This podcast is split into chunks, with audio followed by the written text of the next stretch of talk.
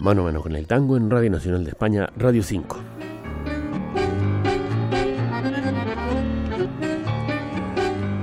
La orquesta de Francisco Lomuto, muy famosa en su tiempo, casi como la de Francisco Canaro.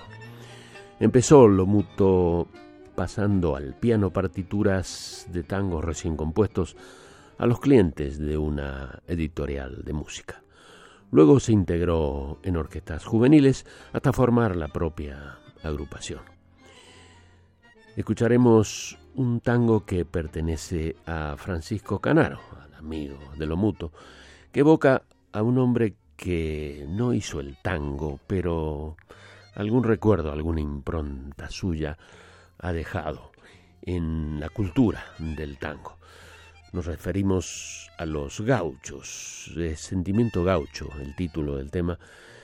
Estos hombres que hicieron la Argentina del siglo XIX junto a alguna gente de la ciudad, en mayor parte les titulaban ellos los cajetillas de la ciudad.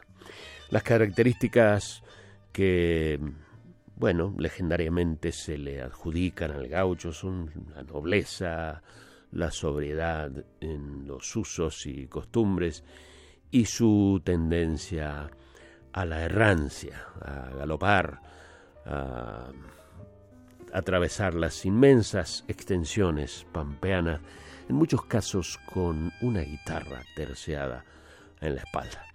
Bueno, escucharemos esta magnífica versión de Francisco Lomuto grabada en el año 1942 del título Sentimiento Gaucho. Para Radio 5 Noticias, Rafael Flores.